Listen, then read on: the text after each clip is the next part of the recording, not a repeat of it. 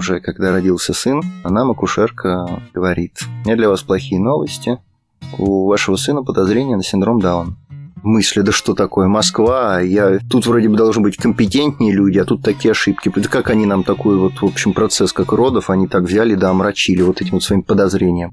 Я абсолютно ничего не знал про генетику. Мы не предполагали, что вообще какой-то сценарий может такой быть.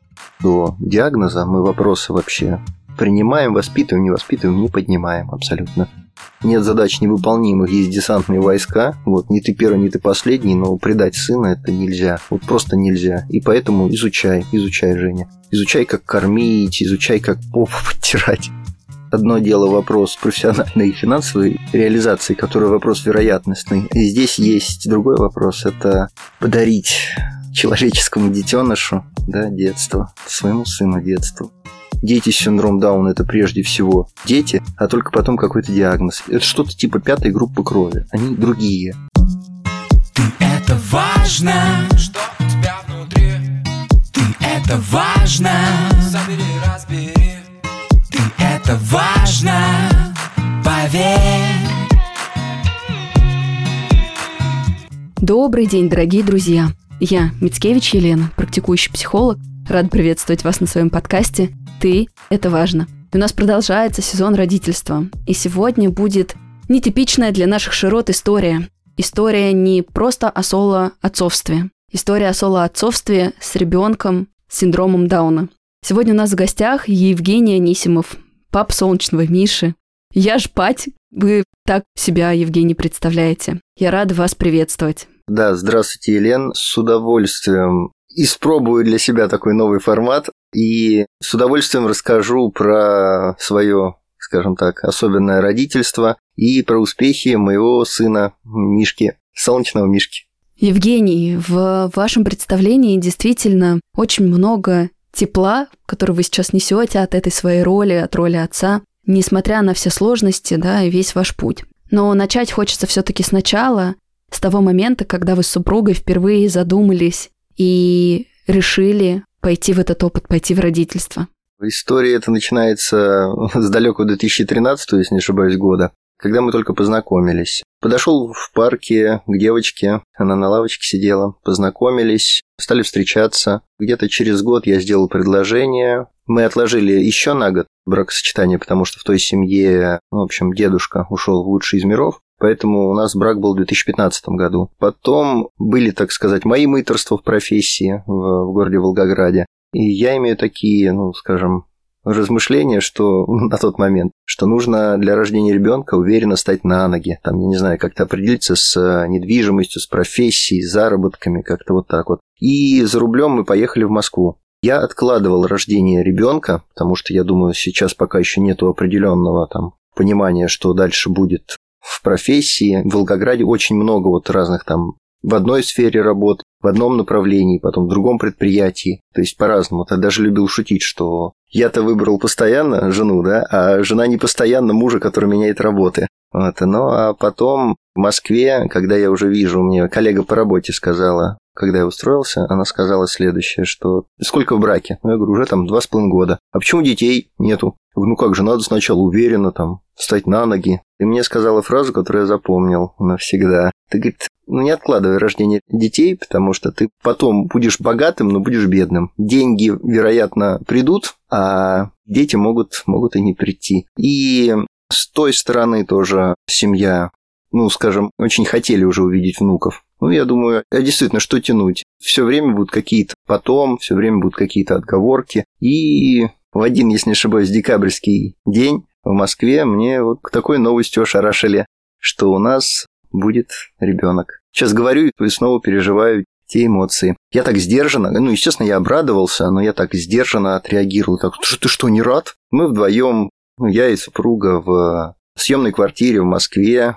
Я там уже какой-то период отработал, ну, думаю, все под контролем, все тут здесь в профессии, вроде в Москве уже закрепился, здесь есть понимание, как двигаться дальше, и все. Вот так вот история появления нового человека в нашу жизнь. А когда стали приходить новости о диагнозах, об особенной беременности, о том, что ребенок родится с инвалидностью? ну, скажем, до самих родов у нас не было информации, что у нас, скажем так, особенное родительство. Был момент, когда первый скрининг показал толщину воротниковой зоны 2,9. Но это была информация, ну, как абсолютно новая, непонятная. Вот, ну, я как люблю говорить, что вот это, например, теплонагреватель, он с прямотоком, да, прямо током, перекрестным током, противотоком. Ну, для стороннего человека эта информация такая ни о чем. Мы погуглили, посмотрели, да, ну, толщина воротниковой зоны там, ну, как выяснилось потом, что там и дальше и при 3,6 бывало без синдрома дети рождались. Вот, то есть мы как бы не были осведомлены. От аминоцентеза или аминоцентоза, не знаю, как правильно, мы отказались, потому что был тогда риск для плода. А мы, ну как, вели, ведем я сейчас просто снова переживаю эти события, да, и от настоящего времени говорю. Вели здоровый образ жизни, ничего не предполагал. Ну, про генетику мы совершенно ничего не знали. В общем, второй скрининг все в порядке, нам сказали. Вот, а когда уже были партнерские роды, уже когда родился сын, нам акушерка говорит, у меня для вас плохие новости, у вашего сына подозрение на синдром Дауна. Стали смотреть на меня, то есть папа восточного типа, не восточного, то есть разрез глаз, там все такого. Ну, для меня это вообще новость. Ну, сейчас вот рассказываю. И вот как будто там сейчас вот в этом отделении нахожусь. А как вы, как семья, эту новость воспринимали? Ведь если забегать сейчас вперед, да, возвращаться к тому, что вы сейчас в родительстве один, хочется услышать и понять, а что происходило с вашей женой как она воспринимала эти события, хотя я могу представить, да, насколько это стресс, боль, растерянность, бессилие. Да, я прошу прощения, здесь немножко я, может быть, непоследователен, но я повторюсь, я как будто сейчас нахожусь там, поэтому так вот рассказываю. Первые такие реакции. Моя бывшая супруга профессионально имела отношение к воспитанию детей к образованию, воспитанию, обучению детей. А я инженер энергетик, я к этому не имел отношения вообще. То есть были такие эпизоды, когда мы идем, а вот этому ребенку сколько? Ну, этому уже три, а этому, да это еще год. Ну, то есть вот чтобы было понимание, что я в этом был ну, абсолютно некомпетентен. И когда вот проходит процесс родов, акушер берет, там проверяет по Абгар что-то вот, и вот эту вот информацию дает, и я смотрю на бывшую супругу, ну тогда еще не бывшую, мне говорит, Жень, это плохо. Я понимаю, что это что-то серьезное, подозрение на синдром. У меня тогда была уверенность, что это ошибка врачей. Вот просто вот какая-то нелепая, глупая ошибка. Мысли, да что такое, Москва, я тут вроде бы должны быть компетентнее люди, а тут такие ошибки. Да как они нам такой вот, в общем, процесс, как родов, они так взяли, да, омрачили вот этим вот своим подозрением. Ну, вот такие вот эмоции, смотрю, бывшая супруга тоже как-то так взгляд не увела, а как успокоилась. То есть я, ну, мой настрой я показал, что ничего, все возьмем, воспитаем как-то вот так вот. И акушер тогда, ну, ой, ну с таким папой воспитаете. Вот прям практически цитирую. Я еще думаю, да я еще ничего не сделал, только я вот, ну, как бы показал, что готовность, что я, ну, как бы и поддерживаю супруга, и ребенка. И вот он, ну, малыш такой маленький, беззащитный, вот как он, он кричал не как вот обычно там в фильмах или что-то еще, вот какой-то свой такой специфический такой вот крик такой вот прям вот это. Я даже несколько фотографий сделал, они у меня до сих пор есть. Он прям вот пришел вот в новый мир, вот, и я прям, ну, и вот эта вот новость, она как-то как ложка дегтя в бочке меда на тот момент. Я понимаю, что сейчас все упразднится, ну, то есть вот это вот нелепое предположение и так далее и тому подобное. Вот. У нас будет дальше все хорошо, счастливая семья, ребенок и так далее и тому подобное. Такое состояние, то есть, ну, мне потом, ну, папа, хотите взять ребенка на руки? Да, все, я беру ребенка на руки. Вот. Нас покинул акушер, там врач, я уже не помню, кто конкретно. Вот мы, ну, вот, в общем, мы втроем. Ну, в общем, такие разговоры. Ну как, ну что, ну, вот, ну какая-то такая немая сцена. Я отдаю ребенка на руки и иду общаться с врачом. Я говорю, ну а из вашей практики, как вы считаете, это синдром или не синдром? Я уже говорю с врачом. Мне говорят, ну, из моей практики вероятность большая. Я понимаю, что мои первые вот эти вот, скорее всего, не ошибаются. А, а вдруг нет? И вот это «а вдруг нет» оно стало крепнуть. Мы, ну, вот такое состояние, как вот обычно при, ну, как все, родился новый человек, ура, ура, как у Шолом Алейхама читал, человек родился. А тут какое-то такое, ну, немая пауза. Нельзя сказать, что минор, нельзя сказать, что истерика, но вот какое-то вот такое молчание, ну, вот, ну, разговоры. Сыплются сообщения. Ну что, родили, не родили, как там, все, сколько вес, сколько это. Ну, мы что-то ж такое лаконично отписываемся самым близким родственникам, что там, ну, какие-то, как я говорю, тактико-технические характеристики, там, вес, время рождения, все, все хорошо. Точно все хорошо, ну, лаконично, да, все хорошо, все, ну, вот, все, отстаньте. Без отстаньте, просто лаконично так. Ну, бывшая супруга просит, чтобы я с ней побыл. Естественно, я остаюсь, и мы где-то минут 40-50 вот находимся вместе, да. Мы общаемся, я как-то подбадриваю, возможно, где-то, как сказать, напыщенно неестественно, но все, да, нормально, в сторону врачей что-то еще. Да тут ошиблись они просто. Просто вот это как-то вот все, все нормально будет. Глянь, какой ребенок. Да это все нормально. Разрез глаз. Да вот у твоего папы же там тоже вот это. Ну все нормально. Это же, наверное, вот это то. Да какой синдром Даун? Да не может такое быть. У тебя в семье никого не было. Ну, это таких моментов. У меня, ну да не может. Ну, как вообще. Это были разговоры, они, может быть, иррациональны как-то, но вот такие разговоры были. Я повторюсь, я абсолютно ничего не знал про генетику. Мы не предполагали, что вообще какой-то сценарий может такой быть. Да, я вот, ну, потом уже начал изучать аутизм, ну, не изучать, а ознакомливаться. Аутизм, генетика, синдром Дауна, да, ДЦП, разные степени ДЦП, какие еще могут быть вещи. Но тогда я абсолютно ничего не знал, и до этого с как говорится, с супругой у нас не было разговоров, а что если, а что если. То есть вот это было, ну, как снег. Вот как снег в июле. Ну, вот просто это неожиданное событие. Где-то оно, может быть, случается, но вот оно есть. Потом где-то уже время час ночи, да, может быть, пол второго, я все, там спать нужно, отдыхать, я там детали не знаю. В общем, мне надо идти домой тоже. И, ну, пошел домой. С бывшей супругой на связи, мы через Вайбер, кажется, были.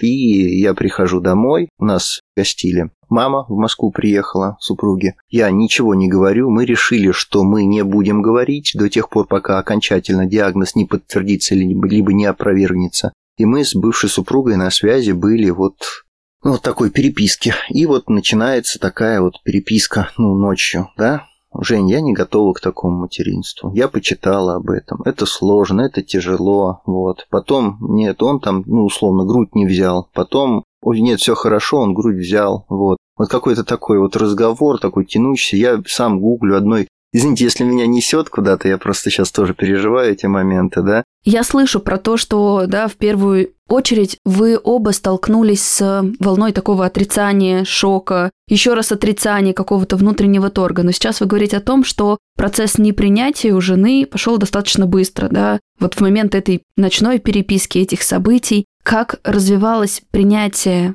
Миши, принятие диагноза, принятие вот такого ребенка и у вас лично, и у супруги? Я имею в виду, как развивалось дальше.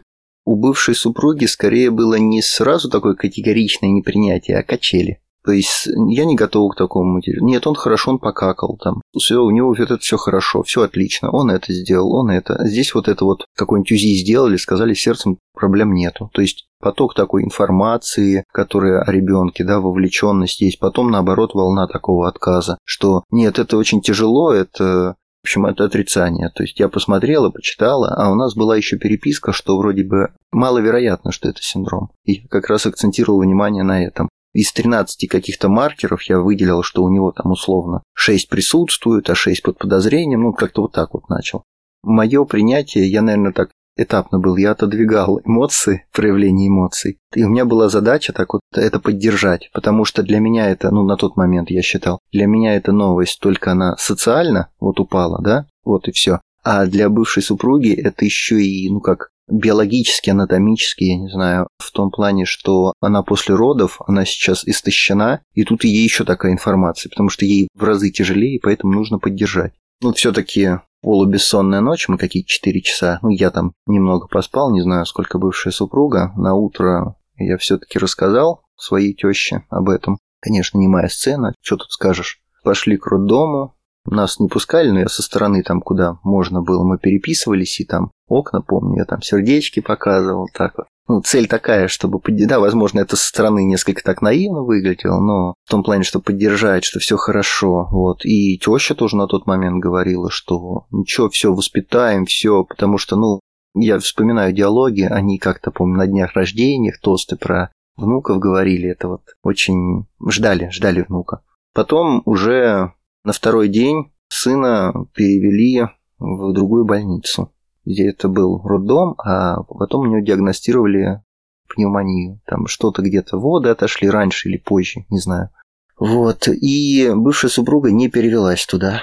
К этому времени уже приехал тесть мой, ее папа. И, в общем, тут такая картинка. Врачи вот в московской больнице, скажем, борются с пневмонией. Вот. Ее родители помогают ей там по поводу послеродовых моментов, там какие-то компрессы, не компрессы, я не очень вникал в это. Я своих друзей знакомых, вот у меня знакомый врач-акушер, через два рукопожатия и созвонились, мне рассказали вообще, что такое генетика, что такое синдром Дауна, что это не самое худшее из генетики, что может быть. Вот я сейчас вспоминаю этот разговор. Я пытаюсь донести до супруги в этот вот момент, да, что это не конец света, это первое. И второе, покидать Москву, для меня, ну, чтобы понимание было, работа в Москве, работа в Волгограде, это, ну, Москва это, это возможности, это в том числе потенциально лучшие зарплаты, лучшие должности, лучшее профессиональное развитие. Я как-то еще пытаюсь донести, что ну, не нужно покидать Москву, здесь сами справимся. Вот, и мне тоже мои родители, мама говорит, что да это что, ну, нет, ну это, да не, не откажется она, это ребенок. Я был уверен, что мне просто нужно в тот момент было, так сказать, не ломать дров и просто будет принятие у супруги. Только вот сейчас там ни с кем, в том числе на какие-то резкие выпады с той стороны, не нужно реагировать. И я вот старался, ну, скажем так, не реагировать. Ну, потом уже через несколько дней было понятно, что, что нет, что там, несмотря на... И у меня не было понимания, там, послеродовая депрессия, это либо осознанное решение, у нас состоялся разговор, я сейчас попробую даже вот так тезисно процитировать, мне очень хорошо, что он состоялся без родителей, потому что они сразу ее начали опекать, то есть я туда даже не подойти, все там как-то все то, все это, все не агрессивно, но вот сложно было. И мы договорились, что до диагноза мы вопросы вообще принимаем, воспитываем, не воспитываем, не поднимаем абсолютно. Ну, 5, если не ошибаюсь, сентября я звоню в больницу, мне говорят, что результаты готовы, но по телефону нам не скажут. Я туда еду, с работы отпрашиваюсь, и получаю на руки заключение генетика, или как я, я не помню, как исследование, результаты исследований, получаю на руки. Вот. Созваниваюсь, говорю, что все, диагноз на руках, ну, готовлюсь к разговору. Разговор был тет-а-тет, без родителей. Ну, мне выдали что-то что такое, типа, как ты видишь себе это развитие? Ну, я с некоторым дутым таким оптимизмом на тот момент говорю, что ну, про мои перспективы в работе, именно про перспективы, а не про то, что есть сейчас, потому что тот период профессионально был он, ну, скажем так, для набора опыта, для ориентации в Москве, вообще на рынке труда, кто я, что я, после волгоградского опыта. Говорю про дальнейшие там моменты, как я это вижу. Ну, мне говорят, что мы-то, цитирую, мы-то с тобой так еле-еле концы с концами сводили а с таким ребенком ко мне приходили. Я так не очень хотел бы про бывшую супругу говорить, чтобы... Но она тоже работает. Ее сфера может пересекаться с особенными детьми. И она говорит, что она видела глаза потухших мамочек, эти, ну, скажем так, семьи, и она себе такое не хочет. И да, это такой тяжелый момент, то либо-либо. А я, я уже решил к тому моменту, что, ну, мне просто даже, я не мог представить, как я могу предать моего сына. Ну, не могу, не мог представить. Ну, просто как мысли вот это вот, да, там, вот, ну, это как красная черта, ну, это как, как заповедь, не убей, да. Ну, это нельзя. Вот сейчас говорю, слезы наворачиваются. Я понимаю, что вот сейчас, в настоящем времени говорю, мы сидим в этой комнате, общаемся, в квартире только мы, что вот тот фрагмент моей жизни, который я связываю с этой женщиной, с моей, ну, близкой, родным человеком, да. Я говорю от, как я вот переживал в тот момент, что его нету. Нету нашей поездки там в Астрахань, мы ездили вместе. Нету, как я предложение делал. Его нет. Ну, заплакал. В квартире только мы. Пошел на кухню, попил воды. Ну, поблагодарил. Где-то психологически на тот момент было вычитано, что благодарить, отпускать, что-то там уважительно решения принимать. Ну, вот как-то так. Ну и дальше уже, дальше уже по инерции там орг-моменты были. Я повторюсь, я абсолютно ничего не знал про то, как ну, вообще ребенок инструкция к эксплуатации, да? Как кормить, тем более новорожденный, что как делать, что такое медицина, что такое гигиена, что такое питание, ну вот абсолютно ничего не знал. Мне там подробно, моя бывшая супруга очень хорошо готовилась к материнству, там витамины какие-то покупали, то все тонометр даже, там скандал был даже, что это такое, у нас нету того, это надо взять. Заранее там коляску у нас была уже куплена, тоже там были моменты. Ну, в общем, вот как-то вот так вот. И все уже стало Солерк моменты по тому, как она уезжает обратно. Мы вместе с Волгоградом вдвоем. Вот как она уезжает обратно, а я... А я дальше что-то буду дальше думать.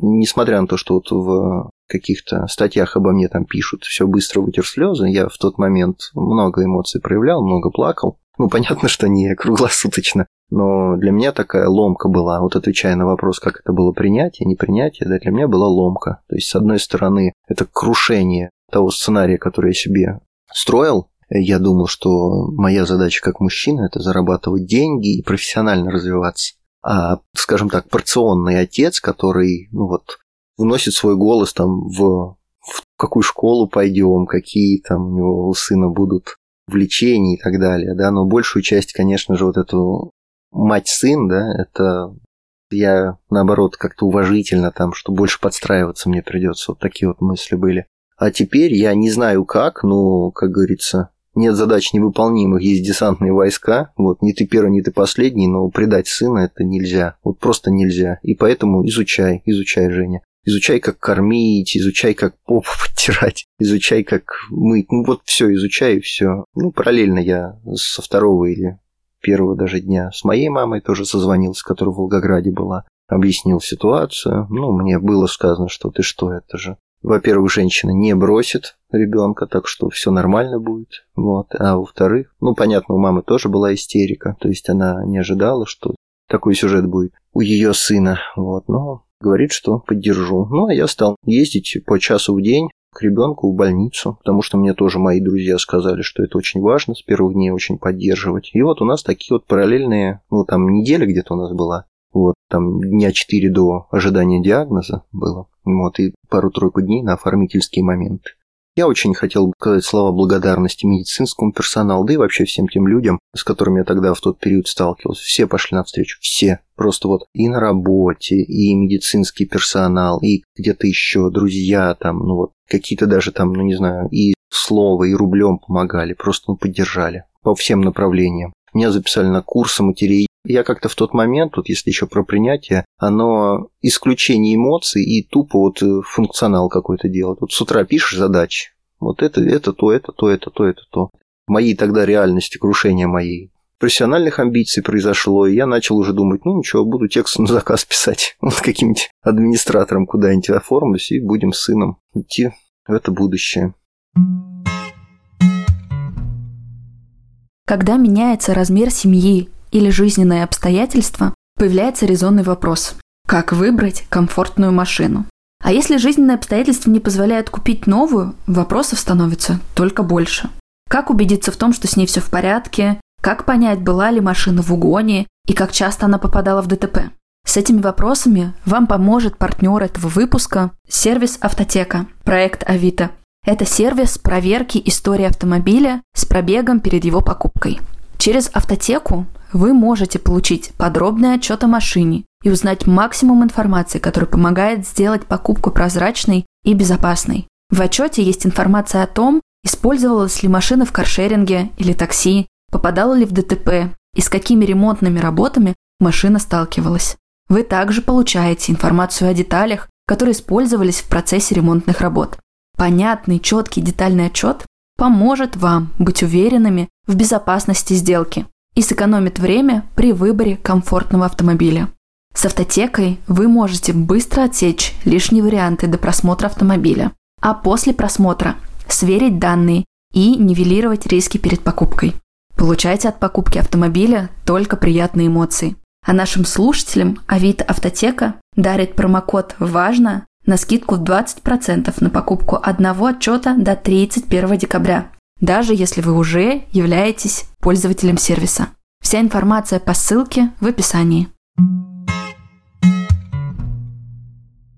Формулировать вопросы сегодня очень непросто, потому что тема очень уязвительная, при этом для психологической целостности и, опять же, для такой внутренней смелости, на которую мы опираемся, нам важно называть вещи своими именами, да. Не вот как раз-таки, может быть, не прятаться за какой-то несуществующей картинкой, да, а быть максимально искренними. Вот с таким же искренним сердцем, но со всей максимальной деликатностью хочу спросить, а когда вы остались с сыном один на один на руках, да, потому что вот то, что вы сейчас рассказывали, это была история, пока он еще лежал даже в больнице. Что с вами стало происходить? И событийно, как вы говорите, функционально, да, мы сейчас с вами уже созваниваемся из Волгограда, то есть я могу представить, что вы вернулись и переехали. Вот как вы папа один, потому что огромное количество в нашей стране мам оказывается в таких ситуациях, да, и, ну, этот миф, этот сценарий более популярен. Не хорош, да, здесь нету хорошего, это все равно трагедия, это все равно двойная нагрузка на одного человека. Но, тем не менее, он хотя бы более узнаваем. А что происходило с вами? Потому что вот вопросы кормления, действительно, вопросы каких-то телодвижений, действий, как вы адаптировались и принимали эту реальность? Первый раз, когда я тет-а-тет с сыном остался, это уже в больнице было. Когда я туда приехал, когда мне там, ну, азы сказали, там, типа, мы раз в три часа кормим, раз в три часа, там, в полтора часа обходим туалет, ну, что тут какие-то такие организационные моменты. В общем, все, можете побыть сыном. Вот я, он спит. Он спит, а я не знаю, что делать. Ну, я просто вот, ну, как, любуюсь им. Я не бужу его. Я ему говорю какие-то слова, что скоро он выздоровеет. Ну, на тот момент я еще говорил, что мама одумается, его ждут. В общем, быстрее чтобы из больницы выписали. Потом уже в привычку вот эти вот походы стали в больницу. Когда дома первый раз остались с ним, ну, здесь сказать сложно, но в больнице был несколько недель, и к этому времени уже приехала моя мама, и на выписке из роддома мы были, там еще друзья мои тоже подъехали. И я был уже тогда окрылен больше каким-то организационно-функциональными вопросами. То есть так, кровать, я, я помню, я помню, когда я протирал, готовился, чтобы все было хорошо у сына, да. В материнский чат писал, вот эти каждые три часа кормить, а если он уже спит четыре часа, будить его или нет. Я как-то вот такой вот, ну, какой-то такой сентиментальная нежность, вот сейчас вот она больше характерна в те периоды, которые вот в больнице были, когда я приходил, тет-а-тет был. А потом как-то вот уже здесь вот уже в деятельность все вот эта вот энергия ушла. Ну, я так предполагаю. Еще было, так сказать, надо мной висели моменты переезда в Волгоград. Было две альтернативы. Либо в Москве как-то все оперативно решать. Ну, как искать дополнительные источники заработков, либо менять работу на более высокооплачиваемую. Но принял решение, что нет, сейчас ухожу в декрет. Ну, я, видите, сейчас даже от, от настоящего времени тоже говорю. Вот ухожу в декрет в Волгограде, а там, там посмотрим, что как. Здесь уже, ну, повторюсь, работодатели тоже поддержали, но, правда, они очень рекомендовали, наоборот, маму в Москву подтаскивать, а здесь как-то, ну, может быть, няню находить или что-то еще, но я думал, нет, именно Волгоград.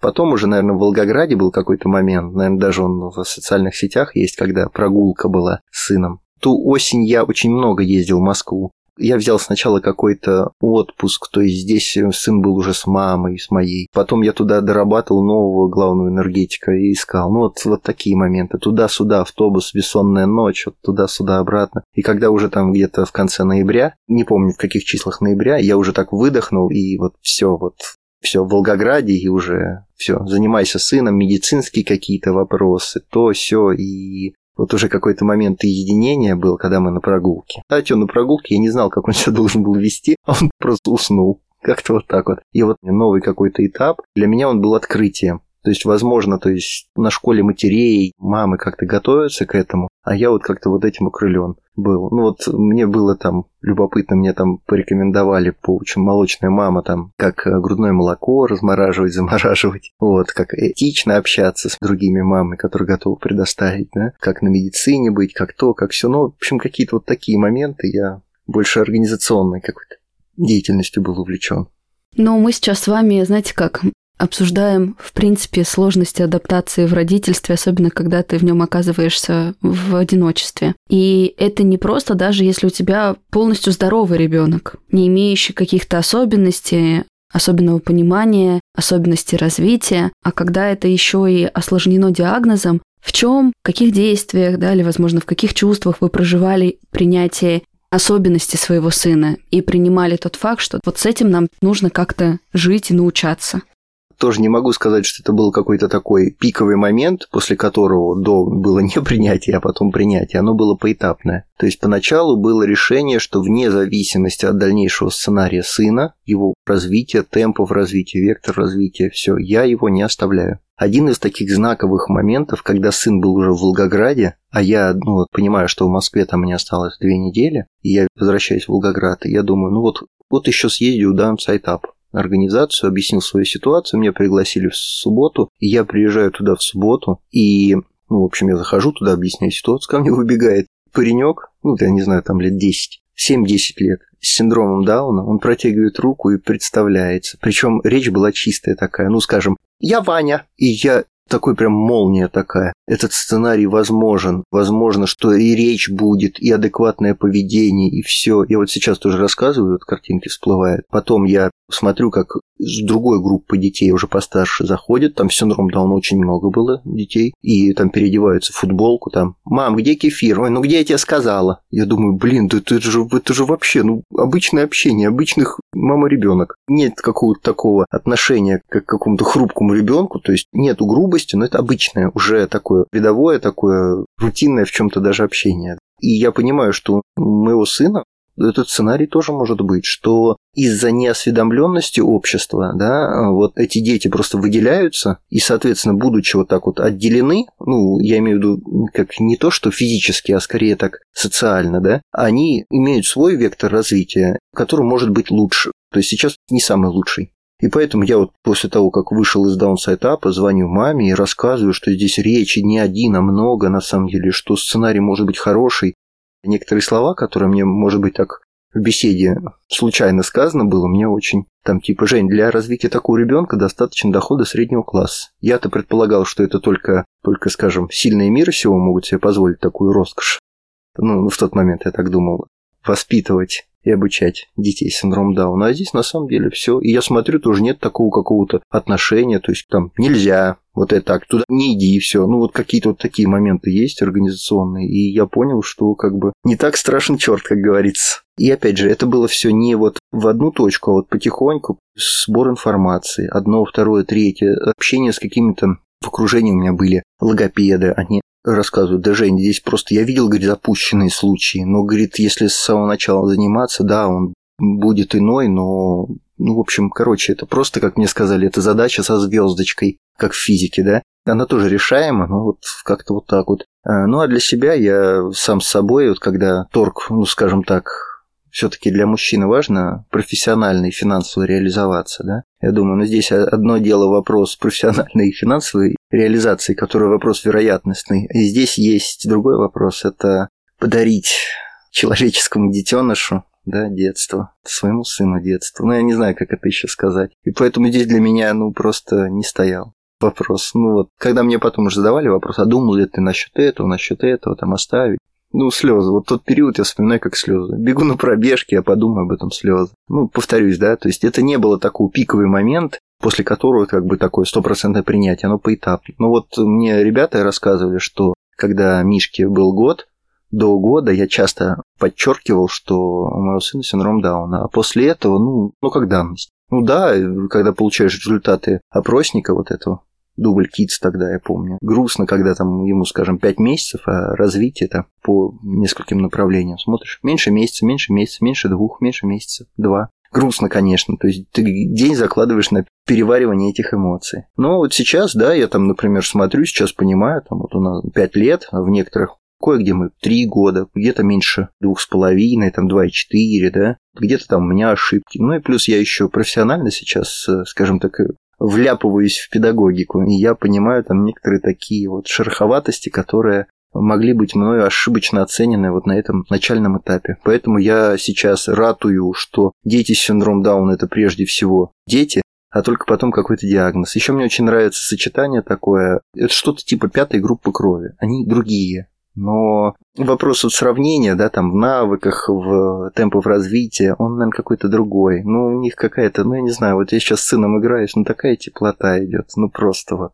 Евгений, но при этом в этой истории как будто бы опущена еще одна ветка вашей жизни. Я понимаю, что трогать ее болезненно, и мне бы тоже хотелось, чтобы мы безоценочно просто по фактам да, ее озвучили, но помимо адаптации, помимо того, чтобы как-то заново переезжать, задаваться вопросами, кем теперь работать, как обеспечивать, как выращивать сына, у вас же на этот период жизни выпал еще и развод. Ну да, так более масштабирую, скажу, развод и личная жизнь. Когда я принимал решение относительно сына, я думал, все это, я даже другу звонил и рассказывал, ну, что такое плакался, типа, все, будем теперь на небогатое пособие жить. И в личной жизни, это вот мои страхи, я сейчас говорю, да. Развод прошел, как сказать, были такие некоторые моменты, какая-то сухая почти официально деловая переписка с на тот момент еще с супругой, документ свидетельства о браке, там поднеси я иск, подам не я. Я в опеку ходил, мне рассказывали, что там два иска должно быть, первый такой, второй такой. Я там тоже сухо официально по-деловому осведомлял, что я буду подавать, куда подавать. То есть вот у нас какое-то такое официальное общение было.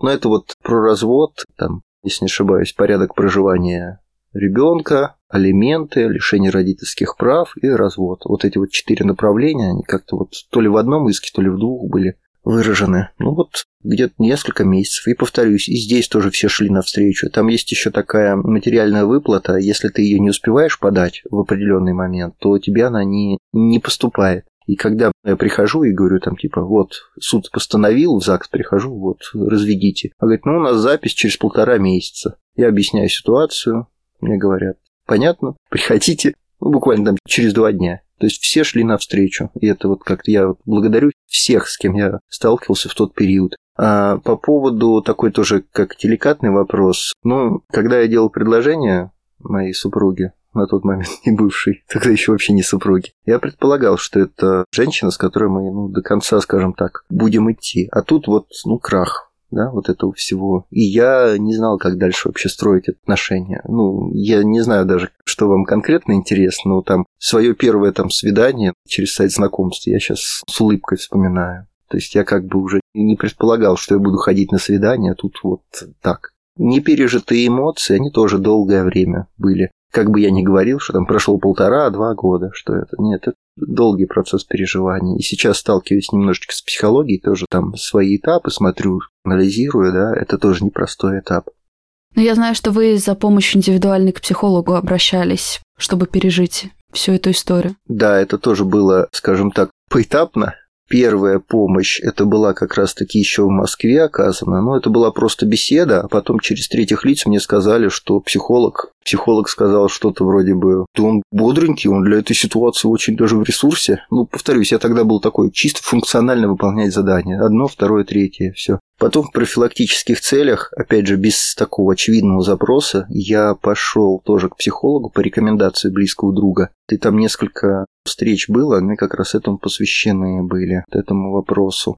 И уже будучи сам, когда получил образование в области с правом оказания психологической консультации, да, я сейчас обратился к психологу в таких мне и для образования, и для проработки своих каких-то вопросов очень это нужно. И сейчас хочу сказать, что, ну, во-первых, помощь психолога это всегда полезно. И тем более вот в таких ситуациях, когда женщина или мужчина окажется, да, она, так скажем, может быть даже спасительна. Мне сложно оценить себя со стороны, да, что конкретно какой фактор повлиял на то, что вот так вот. И сын сейчас вон, сейчас с ним гулять пойдем после записи. Ты у меня там нету тех сценариев, которые я боялся. Вы спрашивали, какие вопросы здесь могут возникнуть. Есть у меня один вопрос, который все равно возникает на поверхности. Правильно ли я понимаю, что сейчас мама, ну, то есть ваша бывшая жена, вообще не соприкасается и не общается с ребенком. То есть это не вопрос, что мне сложно принять, адаптироваться, но потом, да, это как-то все-таки, как вы обещали сыну, ну, мама передумает, что нет, в этом смысле вы полностью развелись, сепарировались, да, и вот сейчас ваша семья состоит из вас и сына, а бывшая супруга живет свою жизнь. Да, ну хотелось бы сказать, мне еще очень помогает моя мама, поэтому сказать, что я как отец-одиночка, это, наверное, ну, и с юридической точки зрения верно, а с точки зрения психологии, семейной конструкции и так далее, у нас вот такая вот ситуация, да. То есть с утра я вот хожу в садик, я еду на работу, а вечером ну, например, в обед бабушка его забирает, и я вечером играюсь. Как-то вот у нас вот такая вот несколько поколений семья получается, да. Да, я спрашивала именно из позиции мамы и папы, что бабушки это здорово, что родовая система, она шире, больше, что у ребенка есть близкие, значимые люди. Но здесь я именно вот про эти две роли про бывшую супругу. Э, здесь было так. После того, как мы переехали в Волгоград, с сыном не искали никаких попыток встретиться с той стороны, ну, мама конкретно. Вот, и где-то к тому времени, когда ему уже 3.10, кажется, было, в общем, в ноябре какого-то из годов, затрудняюсь сказать, какое время, сколько ему было, в общем, поступил телефонный звонок. Я хочу восстановить отношения с сыном. Это было неожиданно, то есть больше трех лет прошло. Но у меня было такое уверенное мнение, что одно дело наши с ней отношения, а другое отношение мама-сын. И это, да, это стресс для меня, то есть это воспоминания из прошлого и так далее, да, но я не препятствовал этому, наоборот, всячески помогал. Там где-то пересечься, где-то это для него же это незначимая взрослая непонятная тетенька, близость которая даже меньше, чем логопед, к которому тогда ходили.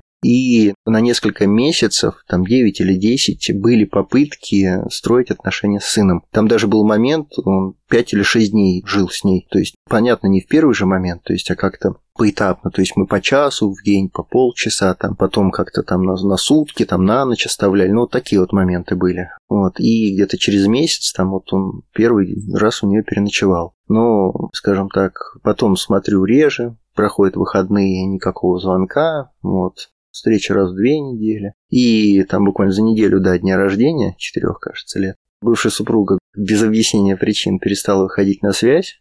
Ну и все, в принципе, все. И вот уже сейчас пошел второй год. То есть у сына общения с мамой нету. У мамы Миши тоже общения с сыном нету. И вот как-то так. У меня нет уверенности, что они как-то еще пересекутся, но никогда не говори никогда. Хочется как будто бы взять такую паузу, чуть-чуть переварить, потому что равнозначно когда мамы не хотят общаться со своим ребенком или когда папы не хотят общаться со своим ребенком. Это такая утрата и место грусти, потому что вот когда вы уточняли, да, что у вас есть мама, ваша, я имею в виду бабушка у ребенка, она очень сильно участвует и присутствует, но, опять же, если мы посмотрим на родовую систему, факт того, что мама отсутствует, все равно вызывает какие-то чувства, даже если бабушка очень близка, очень любимая. И я очень надеюсь, что действительно с минимальным эмоциональным влечением пройдет для Миши в его становлении. Но этот факт и ему еще тоже предстоит осознать и пережить. Тоже хочу сказать, что когда мне какая-нибудь история про то, как отец не поддерживает общение с сыном, с ребенком, я эмоционально тоже очень реагирую. Потому что, ну, например, почему? я могу вспоминать свое детство и думать, эх, а почему вот с папой мы только один раз за лето пошли на рыбалку, да? А почему там, например, когда я там с велосипеда упал, он повел себя не так, да? А почему там так, вот это вот? Но у меня было детство с отцом, да? Когда там где-то меня наказывал, где-то там вафли кукуруку покупал. Ну, такие сентиментальные воспоминания. Они были не идеальные, да, то есть там, я помню, папа курил, а мне это не очень нравилось, то есть, ну, я ничего сказать не мог, но это были, да, это были такие вот моменты. А вот когда нету отца, да, ну, или там матери, как вообще, то есть никаких, ничего с этим связано. Ну, это я даже прям, ну, я экстраверт, общаюсь с разными людьми, но вот я очень удивляюсь, когда слышу сюжет, когда не поддерживает отец общение с сыном. Да, там могут быть какие-то с женщиной, скажем, недоговоренности, разные миры. В какой-то момент вы были вместе, а потом разошлись, да. Ну, это что-то вот детско-родительские отношения, это что-то такое, ну, не знаю. Ну, это важно очень. Не знаю, может быть, сейчас просто навеяно теми сентиментальными воспоминаниями об этом периоде, который я прожил. Но вот это действительно, я вот так вот считаю. Просто об этом не всегда так принято говорить. Как-то так. Поэтому я вдвойне благодарна вам, что вы сегодня пришли сюда в студию. У нас уже был, не в этом сезоне, что удивительно, выпуск с соло-мамой, с Олей Цаплиной, по-моему, в третьем сезоне он у нас выходил. Если вдруг вы пропустили, можете вернуться.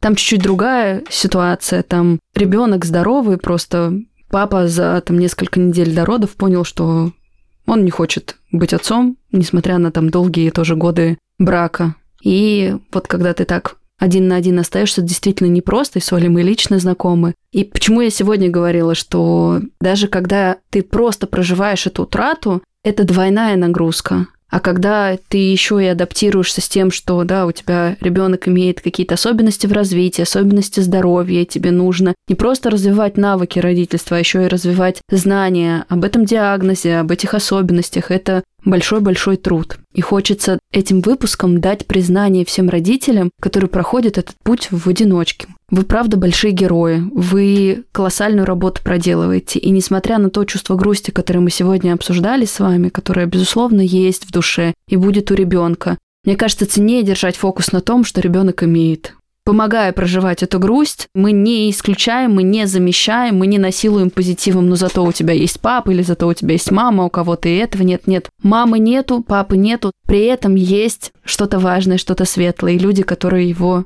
любят.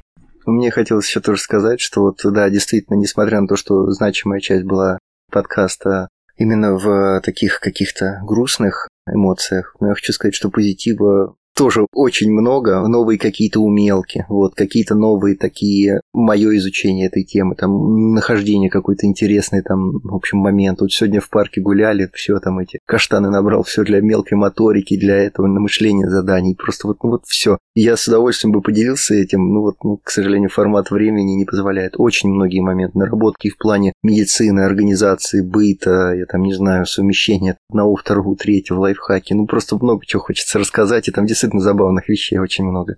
Знаете, я, может быть, не о прикладных лайфхаках вас спрошу, но вот какой вопрос хочу задать. Вначале, когда вы рассказывали, да, как отреагировала ваша жена на новости диагнозе, в вашей истории звучали ее слова о том, что, да, глаза родителей потухают. Но ваши сейчас глаза не выглядят потухшими. Наоборот, вот даже то, как вы рассказываете, а у меня есть и вот это, и вот это, и вот тут я как-то нашел информацию, и тут Каштанов набрал, показывает, сколько жизни, витальности, энергии у вас есть. У вас это получается, потому что многие родители действительно имеют такую ассоциацию, все, ребенок с инвалидностью – это конец на моей жизни, на моем счастье, на возможности чему-то радоваться. Мне сегодня еще этот вопрос хочется вам задать. Ну, во-первых, хотел бы слова благодарности своей маме сказать. В бытовых моментах она очень разгружает. Я могу там какие-то моменты, может быть, даже в вопросе воспитания сына уже на голову выше быть, но вот то, что по бытовым моментам меня сильно разгружает, это просто большие ну, слова благодарности хочется передать. Это первое. Второе, ну, если бы не мама, то я думаю, здесь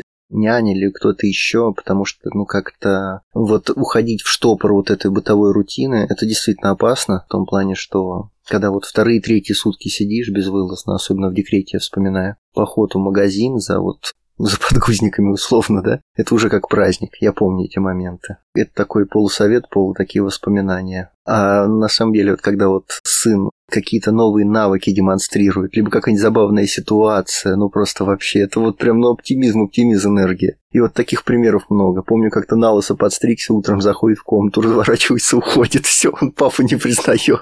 Это даже ну, на видео я это, естественно, не снимал, но помню, это, это такой период был забавный. Вот, либо с ним, когда, например, вот куда-нибудь в центре где-нибудь ожидаем логопеда или что-то еще, начинаем дурачиться, ладушки играть, все, ну позитив такой прям вообще. Вот я, как это, первые 45 лет детства для мужчины самые тяжелые, да, вот я прям очень радуюсь, что сейчас мы, в общем, с сыном вот, в общем, наслаждаемся, скажем таки, вдвоем этим детством. Как-то так. Да, понятно, что социальная роль на работе одна у меня, да. Социальная роль, там, условно, на свидании я нахожусь, она другая, да. Ну, с сыном это же ты можешь, ты быть самим собой, все там, ты более опытный, ты знаешь, там, например, здесь шапку надо надеть, сюда там по лужам топать в этих ботинках не нужно. Ты еще тоже люблю дурачиться сыном, так приятно, классно. Спасибо вам большое, Евгений. Спасибо большое за этот разговор и за вашу искренность. В этом было, правда, и очень много чувств, и очень много жизнестойкости, и очень много здорового какого-то оптимизма, который помогает мне благодаря, вопреки, сохранять вот этот свет внутри, и радоваться ребенку, радоваться моментам совместным, и этим светом делиться с нашими слушателями. Спасибо большое. Спасибо. Друзья, вам спасибо большое, что были сегодня вместе с вами. Услышимся с вами в новых рубриках. Не забывайте делиться выпусками и оставлять свои комментарии. До новых встреч! До свидания. Пока-пока. Ты это важно, с кем тебе по пути. Ты это важно, как себя обрести. Открой твою дверь